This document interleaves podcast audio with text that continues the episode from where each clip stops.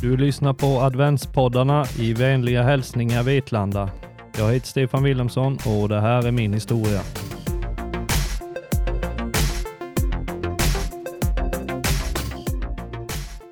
Jag ska berätta om första gången jag fick en eh, k-pist upptryckt i ansiktet. Men eh, först ska vi kanske backa bandet lite och börja från början. Det var 2013 tror jag det var som vi eh, bestämde oss för att köra baltländerna Estland, Lettland, Litauen, Polen på grusväg. Och eh, detta skulle vi göra med gamla offroadhojar ifrån eh, 80-90-talet och de fick max kosta 15 000. Så vi köpte oss ett par gamla Yamaha Super Tenere 750 och gav oss iväg. Ingen av oss hade kört utomlands innan och eh, vi är inga hejare på engelska eller eh, någonting sånt annat. Så ja, båten över och vi landar i Estland och där eh, börjar resan emot Narva som ligger på gränsen till Ryssland där vi skulle försöka ta oss in. Vi kommer fram till gränsen och där fick vi inte komma in, så vi tänkte vi smiter in. Så vi kör längs med gränsen i skogen på små grusvägar, traktorvägar. Och till slut så kommer vi fram till gränsen. Och när vi precis har passerat gränsen så sticker det upp en eh, militär bakom några buskar där och riktar en eh, k-pist i ansiktet på oss. Och eh, på ryska talar om att där skulle inte vi vara och köra. Och vi försökte och gestikulerat. Vi bara skojade lite så eh, efter ett tag så eh, åkte vi vidare och lite längre ner så försöker vi igen och komma in i, i Ryssland. Vi ser på GPSen att nu är vi nära. Men så fort vi närmar oss gränsen mitt ute i skogen så kommer det upp militärer som kör upp k-pistar i ansiktet på oss och nej, vi förstår på kroppsspråk och det att här fick man inte passera. Och det är fullt med sönderskjutna skyltar eh, på vägarna vi kör med konstig text eh, på ryska. Men eh, vi fortsätter neråt. Kör runt den stora sjön i mellan Estland och Ryssland och inser att nej, här går det inte att komma in i Ryssland, så vi fortsätter och försöker med Vitryssland istället. Och vi kommer ner till gränsen där och blir stoppade av militärpolisen och vi säger att eh, min mormor bor här nere så vi ska besöka henne på lite knackig engelska, eh, ryska någonting. Men eh, den gick inte heller så vi åker längs med gränsen och försöker lite längre bort. Där träffar vi på en ny militär och eh, han är också väldigt bestämd att här ska ni inte komma in.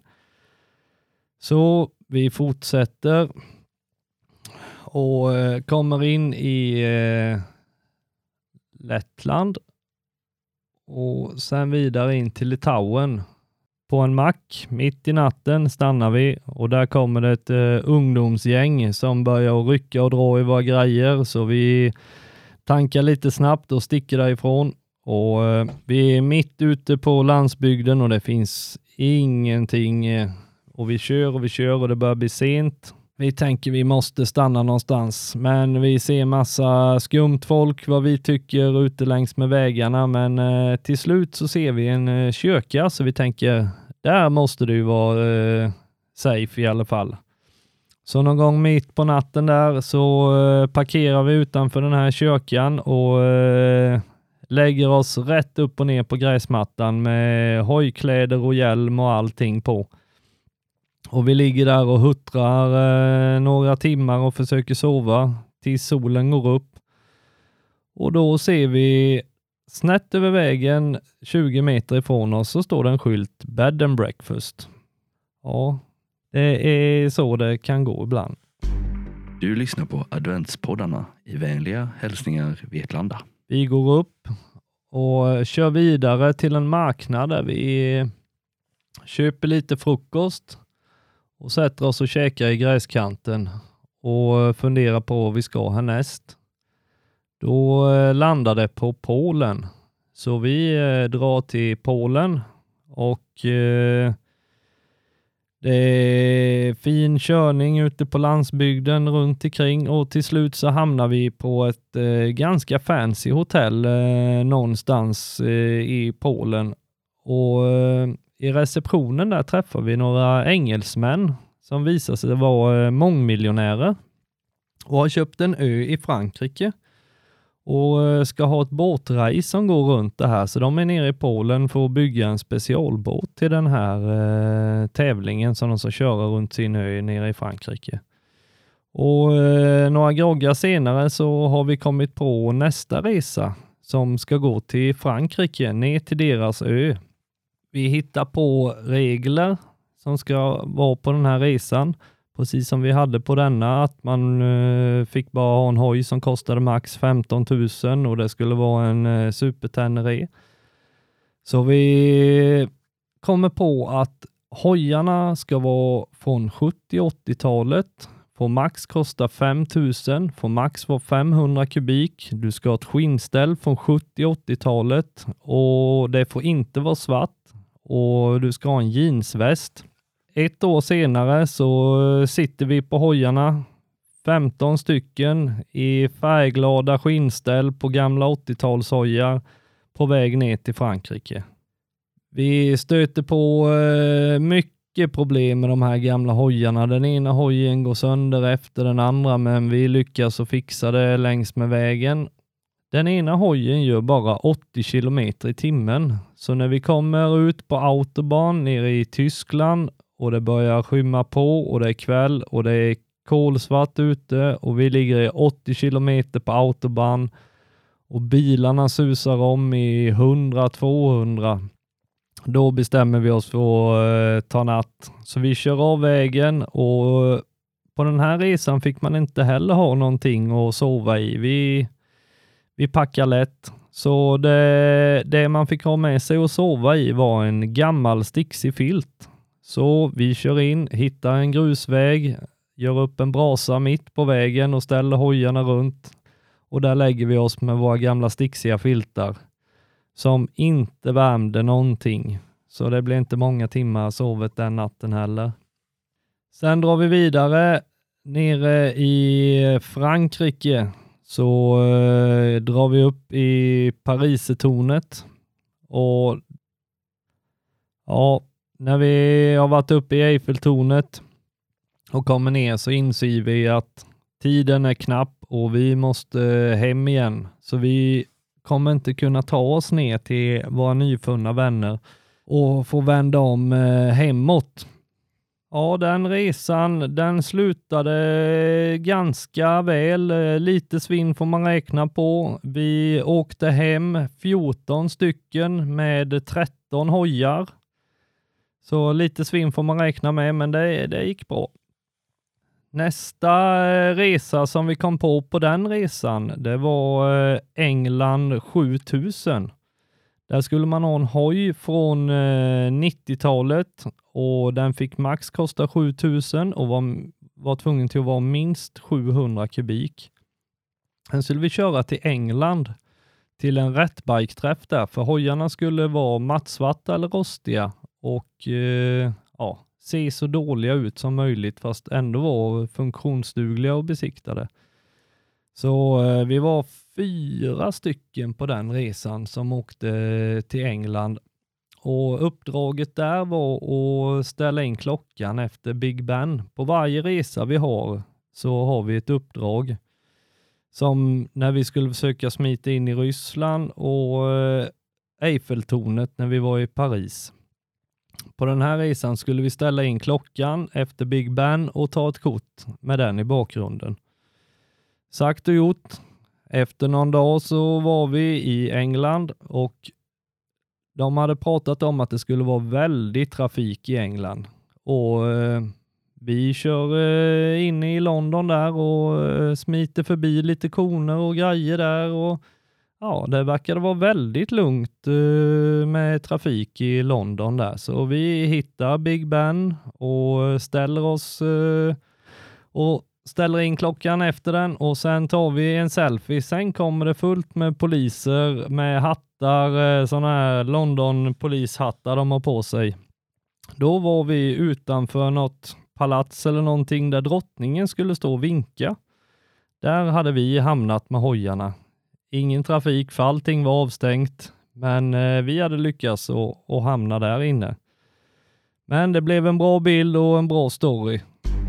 Du lyssnar på adventspoddarna i vänliga hälsningar Vetlanda. På den resan kom vi på, för det är alltid när man är ute och på de här resorna, det är det som blev all in travel, att man ska hitta på en ny resa på den resan man är. Så då kom vi på Sweden Offroad Tour Military Style.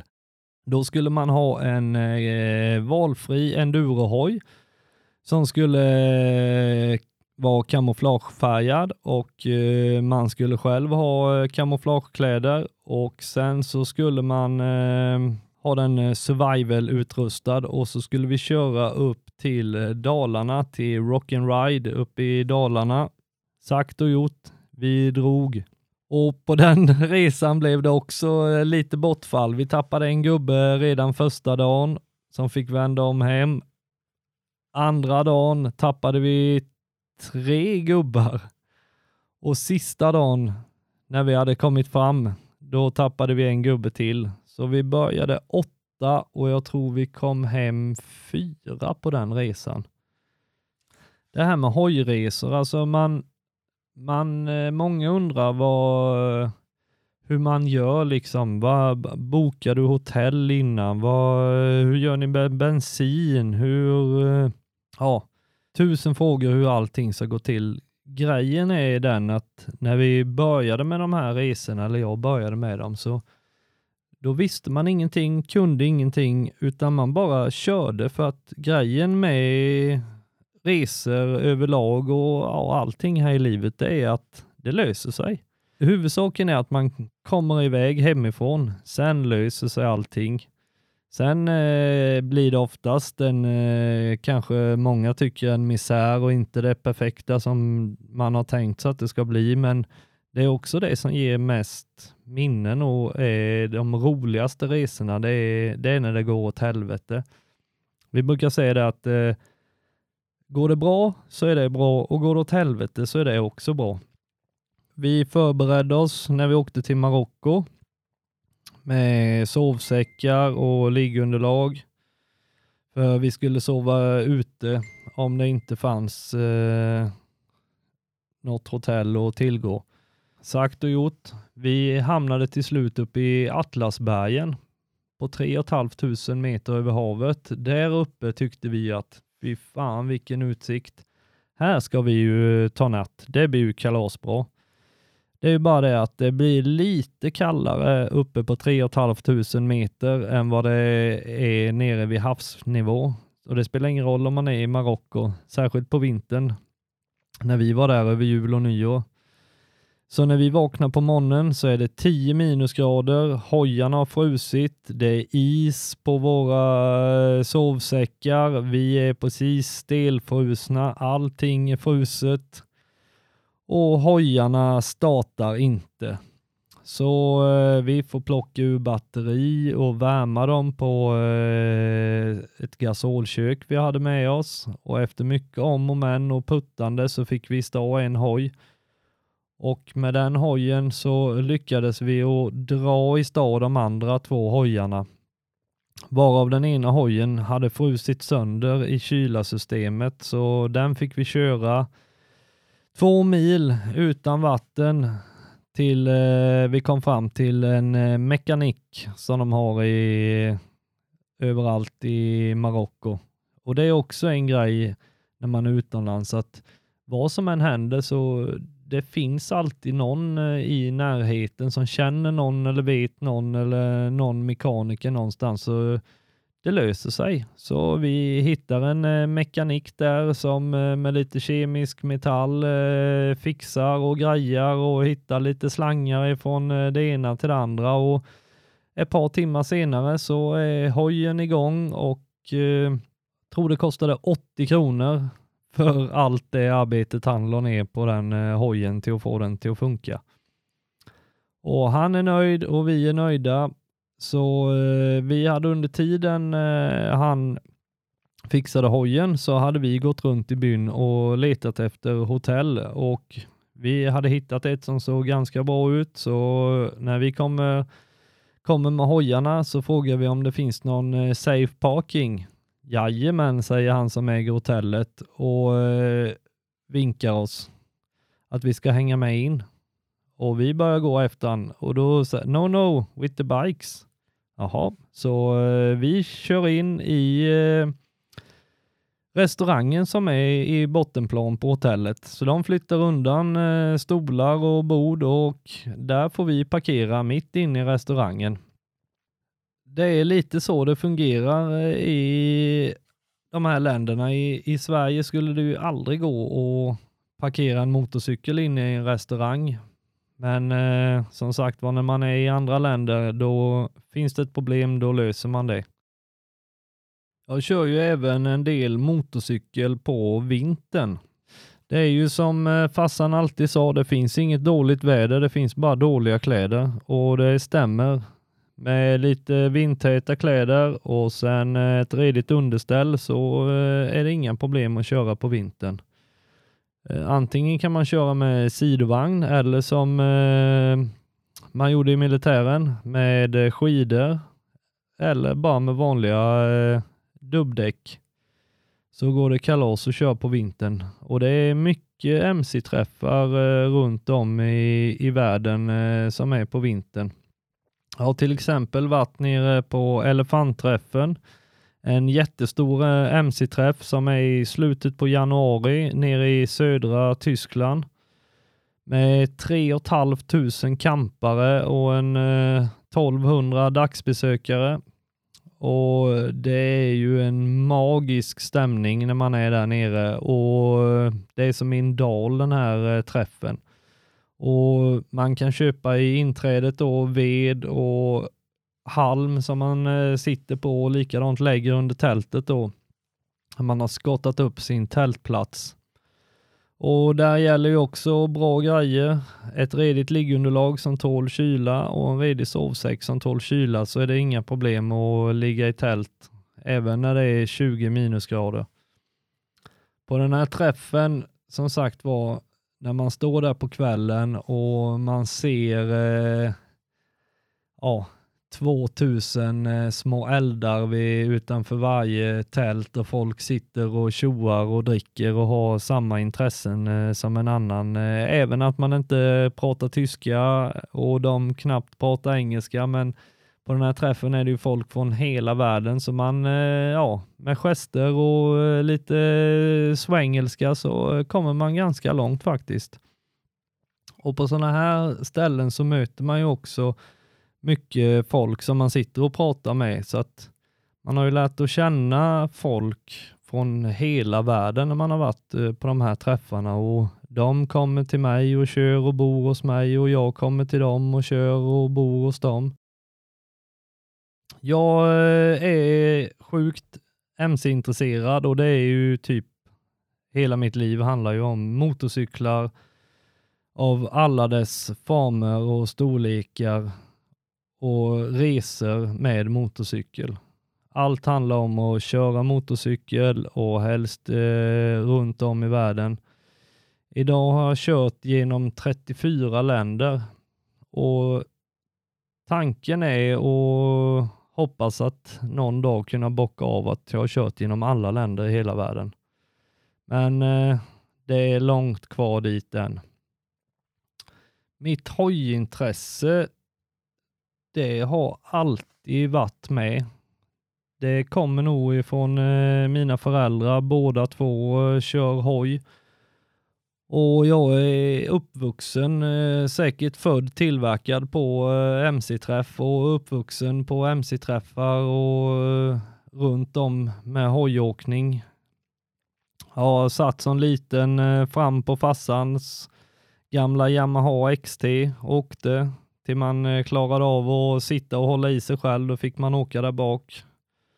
Så det, hoj har alltid varit väldigt stort intresse för mig. Sen började det ju som för de flesta med knattekross. Man körde runt i skogarna runt omkring eh, Edstorp och runt om körde man med kusinerna.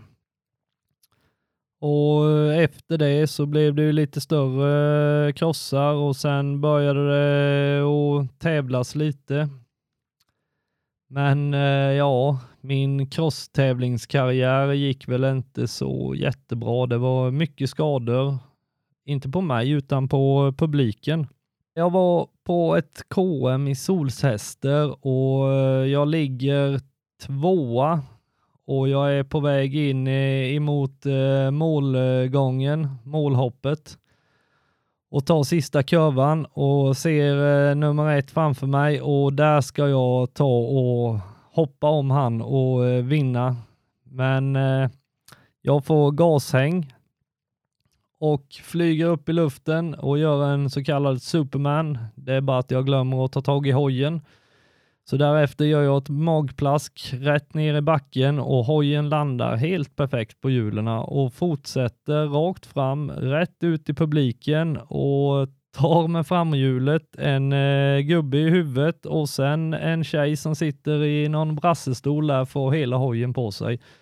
Så det var två stycken som fick åka ambulans därifrån eh, och det var inte jag utan det var två i publiken. Jag däremot bröt eh, lillfingernageln och det gjorde riktigt ont. Så lite efter det så var det tävling igen i Eksjö. På uppvärmningen så gasar vi på och på baksidan utav Eksjö crossbana där så finns det två stycken småhopp och jag tänker att de där går nog att hoppa över båda i ett hopp. Och sagt och gjort, jag testar. Det är bara det att i andra hoppet i nedgången, där har eh, en åkare kört i kull så att jag landar rätt på han och han bryter lårbenet. Och min hoj gick sönder så jag kunde inte tävla vidare den dagen. Och då tänkte jag lite, fan det här eh, går inte. Det, är, det finns snart inga åskådare och andra åkare kvar om jag ska fortsätta att köra med det här. Så då, då slutade jag med det och sen började jag med supermotard istället och köra runt och ja, härja. Du lyssnar på adventspoddarna i vänliga hälsningar Vetlanda. Den känslan man får av hojåkningen Ja, jag har funderat på det många gånger. Vad är det som är så speciellt med att köra hoj? Är det att man håller balansen eller eh, ja, vad är det? Ja, det är någon, någonting som man kopplar bort hjärnan fullständigt och bara är ett med hojen. Det är, ja, det är något helt speciellt och de människorna som är inom hojsvängen är ju också man connectar direkt och blir bästa kompisar första gången man träffas i stort sett. Grejen med hoj är också att man, man träffar ju mycket människor. Det öppnar ju upp till konversation när man eh, står på en mack med en bil och tankar så är det aldrig någon som kommer fram och snackar med. När man åker hoj, då är det nästan alltid någon som kommer fram och snackar med och undrar, jaha, vad gör du? Vad är du på väg och var kommer du ifrån? Och massa sådana grejer. Det händer ju inte när man kör bil. Och sen är det det med, med hojåkningen att man, man tar ju sig, i alla fall som jag kör, så letar jag ju efter de sämsta vägarna hela tiden. De här eh, vägarna som eh, folk försöker undvika, det är ju de jag försöker ta. Som eh, när vi var i Nepal och körde på de farligaste vägarna i världen som man eh, ser de här Youtube-klippen när de åker med bussar upp i bergen och de håller på att trilla ner hela tiden. Dit åkte vi för att tänkte den där vägen, den är ju livsfarlig. Den måste vi ju testa. Så eh, vi åkte dit till Nepal och eh, fick tag i några gamla Royal Enfield och åkte upp i Himalayabergen och jag kan säga det, hela Nepal, det är ju Ja, för mig är det ju helt underbar trafik. För många så hade det nog varit rena mardrömmen. Där kör man verkligen som man hade stulit grejerna. Man kör om i skymda kurvor, man kör om precis där man tycker. Man tutar tre gånger och sen kör man om. Så det där passade oss helt perfekt. Och uppe på de här eh, vägarna, lervägarna och det är kilometer ner till backen. Man åker uppe på bergskanterna där. Det trillade ner eh, stenar på oss och man såg lastbilar och bussar. En del var välta på sidan, en del låg lite längre ner i, i slänten och en del låg ända nere vid botten och var totalt vrak. Och vi mötte även de här bussarna som folk åker runt i där uppe i, i bergen. Och ja, jag skulle nog vilja kalla det åka lokaltrafiksbuss i Nepal uppe i Himalayabergen. Det är ju eh, som en eh, extremsport. Eh. Det är, det är nästan på gränsen så farligt så att knappt jag skulle vilja köra det. Annars så är jag ju sån att det farligaste, eller ju farligare det är och ju närmare döden man är, desto bättre är det. Man vill ju gärna eh, ligga lite på gränsen och, och känna på att när man eh, ja, ligger som, jag kör ju en del eh, rallyn som eh, ungefär eh, Dakar-rally fast i miniformat som jag kört några stycken eh, nere i Albanien, Montenegro, Bosnien, eh, Grekland, Italien, runt där nere. Och man ligger och kör eh, 140 blås på de här små eh, bergsvägarna uppe utan räcken och någonting och du har en 2 500 meter ner till eh, backen och där ligger man fullt och ja, en del gör ju snedsteg där eh, och trillar man ner för kanten så händer det ju grejer. Men eh, det är någon sån god känsla när man kommer där i full fart och det plötsligt dyker upp en eh, 90 graders kurva och man precis hinner stanna på tvåhjulsställ med hjulen rätt ut emot kanten och man står där och vinglar på 10 centimeter kvar till, eh, ja, till att man har trillat ner och dött ihjäl sig. Så eh, ja, det där ger någon eh, speciell kick och man skrattar lite och kör vidare. Oj, oj, oj, det där var nära. Men tillbaka till, till det jag höll på att prata om. Vem är jag? Ja, vem är jag? Det är ju som sagt var det där ändrar ju sig hela tiden så att, och jag tror inte man ska bry sig om redigt vem man är heller, utan eh, det är bara köra på och göra det som eh, man vill och tycker om och är roligt så, eh, så utvecklas man nog till den man är och kommer bli. Så det får man nog se sen, vem man var istället för att klura på vem man är. Ja, mina vänner, de har ju samma intressen som jag, kanske inte eh, lika hårt som jag har. Eh, och de har ju, de flesta har ju även eh, familj och barn.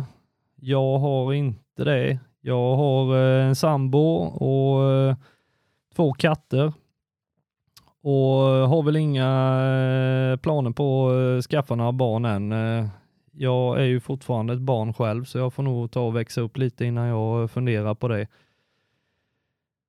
Så jag har ju ett litet eh, manus här jag eh, försöker att följa lite för att eh, när jag fick den här förfrågan om att vara med här och prata så eh, undrade jag lite hur det skulle gå till. Jag tänkte ju att de skulle intervjua mig, men eh, nej, jag skulle sitta här och prata rätt upp och ner själv och försöka hålla en röd tråd, men eh, jag tror den röda tråden får nog bli att den tråden har jag nog eh, lämnat en liten bit utav den i varje land som jag har varit i.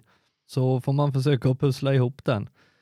Ja, hur många länder har jag besökt? Ja, 34 länder har jag varit. Jag har varit i de flesta länderna i Europa. Sen har jag varit borta i Asien, i Thailand har jag varit mycket och kört hoj borta i Thailand. Där är ju också ett kanonställe att köra hoj på med alla eh, fina ställen.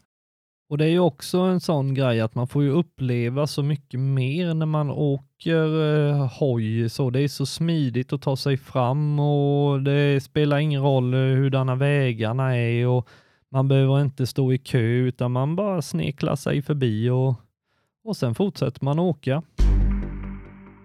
Ja, jag har ju uppdaterar ju och lägger in eh, en del klipp på eh, Facebook där jag har en sida som heter All In Travel.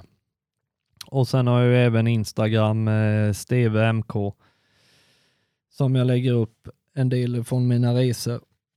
Och ja, det är väl för att man, eh, som att sitta här, de här storiesarna jag har dratt här, de har ju mina kompisar eh, hört tusen gånger och jag Ja, man orkar inte att dra samma story hela tiden för eh, alla kompisar, utan eh, då är det smidigt att eh, göra en liten film om det och lägga upp det.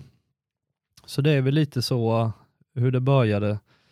Och det är ju det mycket handlar om idag, så är det ju Facebook, Instagram, kanske lite väl mycket. Ibland glömmer man ju bort vad det är man gör när man är på resa, utan man tänker man tänker i eh, Facebook, Instagram, eh, ja, hur man ska filma, hur man ska lägga upp och lite sådana där grejer. Så det blir väl lite för mycket av den varan ibland. Ibland eh, är det gött att bara inte tänka på vad man ska lägga upp och göra utan bara vara i nuet. Men det är ju lite så. Har det inte hänt på Facebook så har det inte hänt.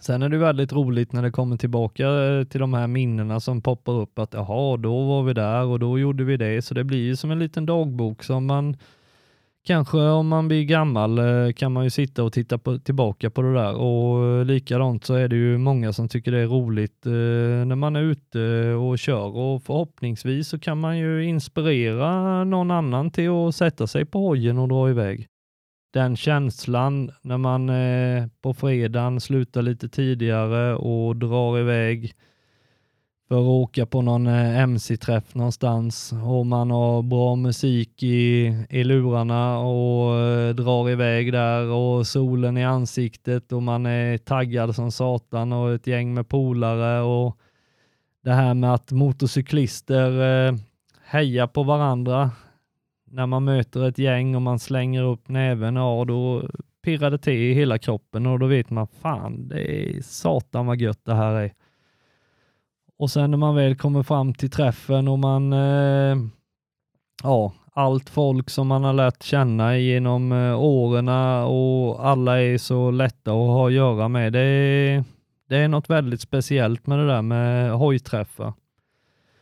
Det är en träff eh, som jag varit på i många år på Gotland, Lelleträffen.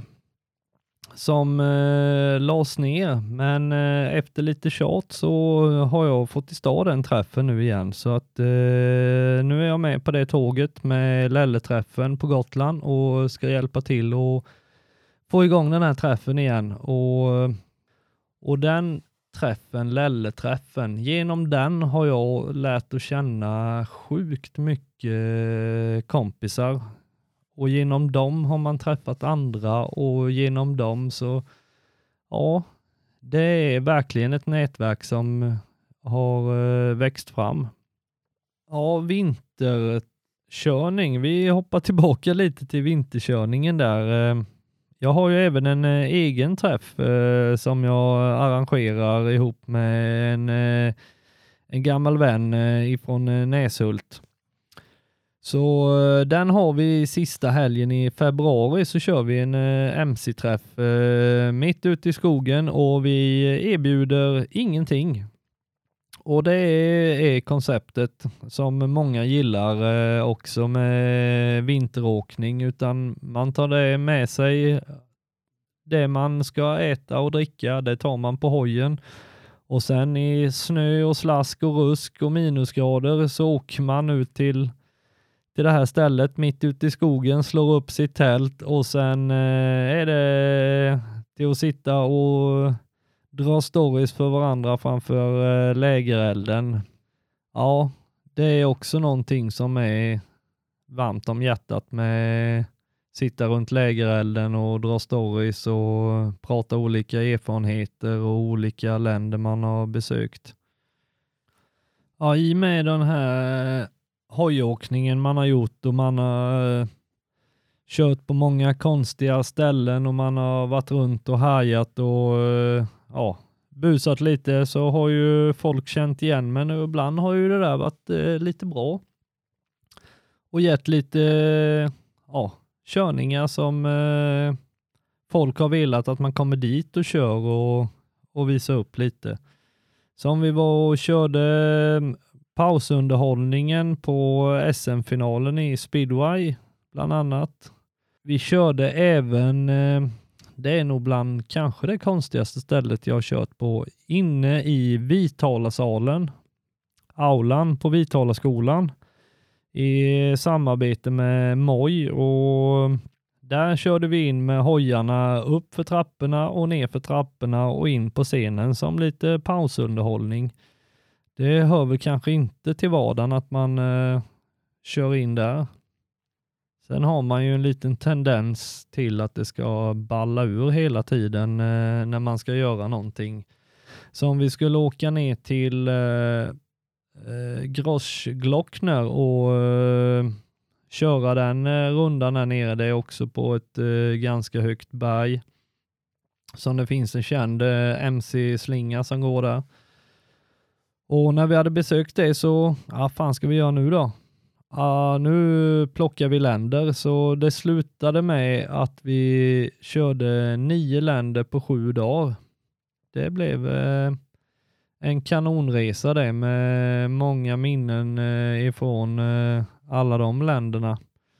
Dock var väl våra respektive inte lika nöjda när vi swishade förbi land för land och många timmar i sadeln blev det. Men det är sådär. När vi skulle köra Trollstigen så tänkte vi att ja, men vi drar upp och kör Trollstigen i Norge. Sagt och gjort, vi blåser på upp till Norge och eh, tar natt och sen eh, på morgonen så drar vi vidare till Trollstigen och sen eh, när vi har gjort det så, jaha, vad gör vi nu? Men då kollar vi lite på klockan och eh, klurar ut att ja, om vi gasar på lite nu så eh, kan vi vara hemma på 48 timmar. Och då har vi kört 200 mil på 48 timmar och då gjort Trollstigen och haft eh, två nätter eh, i tält med.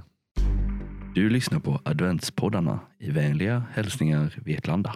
Nu kommer vi tillbaka till Elle-träffen igen. Det har hänt mycket på den där träffen, men eh, de hade en tävling som var längsta körsträckan. Och eftersom vi bor i Vetlanda så har vi bara åtta mil till eh, Oskarshamn. Och där vinner man ingen längsta körsträcka på det. Så eh, jag och kompisen bestämmer oss för att köra via Nordkap. Då eh, måste vi ju få ihop lite mil och eh, vinna längsta körsträcka. Så vi ger oss iväg och några dagar senare så är vi tillbaka nere i eh, Oskarshamn och på vägen går min eh, motorcykel eh, sönder, havererar totalt uppe i Gävle. Så jag får ringa till en kompis som kommer ifrån eh, Falun med sin hoj och låna ut den till mig. Så det var en sporthoj och vi hade bort till båten så min kompis hade kört i förväg. Ja, 3.40 tog det ifrån eh, Gävle ner till eh, Oskarshamn. Eh, lite kanske höll eh, någonting över eh, hastigheten men eh, eh kom fram i tid och eh, vi körde över till eh, Gotland, med, åkte över med båten över till Gotland och eh, fick ihop 512 mil. Så det året vann vi längsta körsträcka. Så eh, 8 mil eh, blev till eh, 512. Det är väl också en sån där grej som är lite all in, lite över, över det normala och dra till med en sån liten omväg. Men det är också sådana grejer som gör att det blir lite roligare och det är ett jädra minne och man blir ihågkommen när man gör lite sådana saker. I och med man har varit runt och härjat och levt lite så eh, kommer det ju en del erbjudande och ett erbjudande var ju att eh, vara med i Böda camping. Och ja, man tackar ju inte nej till någonting så att givetvis så skulle vi ju vara med där. Det, det var en upplevelse det med. De ville ha dit oss för att det skulle hända lite i Böda camping. Eh, ja, vi var där och filmade i två dagar. Sen blev vi utslängda för vi hade eh, härjat lite för mycket. Men eh, det kanske inte är någonting man är jättestolt över när man eh, kollar på det, men eh, ja, vad fan, det är gjort. Det är ingenting att skämmas över. Har man inget, inget förstånd att dras med så eh, slipper man ju skämmas. På senare år så har jag börjat efter att eh, varit upp till eh, Norge på Kristallrallyt, en eh, MC-träff som är uppe i eh, Norge, också på vintern så satt jag på en sidovagn på en av hojarna. Och eh, i och med det så eh, blev jag inbjuden till Svenska sidovagnsklubben som jag är med i. Och eh, de kör varje år eh, Jumboran heter det. Då kör man eh, eh, handikappade ehm, eh, och folk som har eh, funktionshinder kör man dem en eh, runda i eh, sidovagnarna. Så det har varit med på ett gäng mål nu och det är faktiskt riktigt eh, roligt. Eh, det är väldigt uppskattat och få åka med oss i sidovagnarna. Så eh, det brukar vara en eh, 60-70 sidovagnsekipage som eh, samlas och så kommer, kommer de dit och sen kör vi en runda med dem och sen får de lite hamburgare och läsk och grejer och så hänger man med dem en dag. Det är ja, riktigt givande faktiskt. Så om det är någon eh, som håller på med sånt i Vetlanda så eh, kan ni höra av er så kan vi styra upp någonting där vi kan eh, köra runt lite folk. Ja, när ni lyssnar på det här så är det andra advent och då söndag sitter jag nog förmodligen eh, på hojen på väg ifrån Dalarna och hem. Där jag ska på en eh, MC-träff. Så eh, ser ni någon som sitter där och eh, ja, jag huttrar inte på hojen utan eh, man är bra klädd men eh, ja, vinka till. Då kanske det är jag som är ute och eh, åker en sväng så ska jag väl försöka att väva ihop det här. Finns inget dåligt hojväder, bara dåliga kläder. Så eh, avslutar vi där. Hoppas ni har gillat det här avsnittet. Ha det bra! Du har lyssnat på adventspoddarna i vänliga hälsningar Vetlanda. En poddproduktion av kommunikationsenheten i Vetlanda kommun.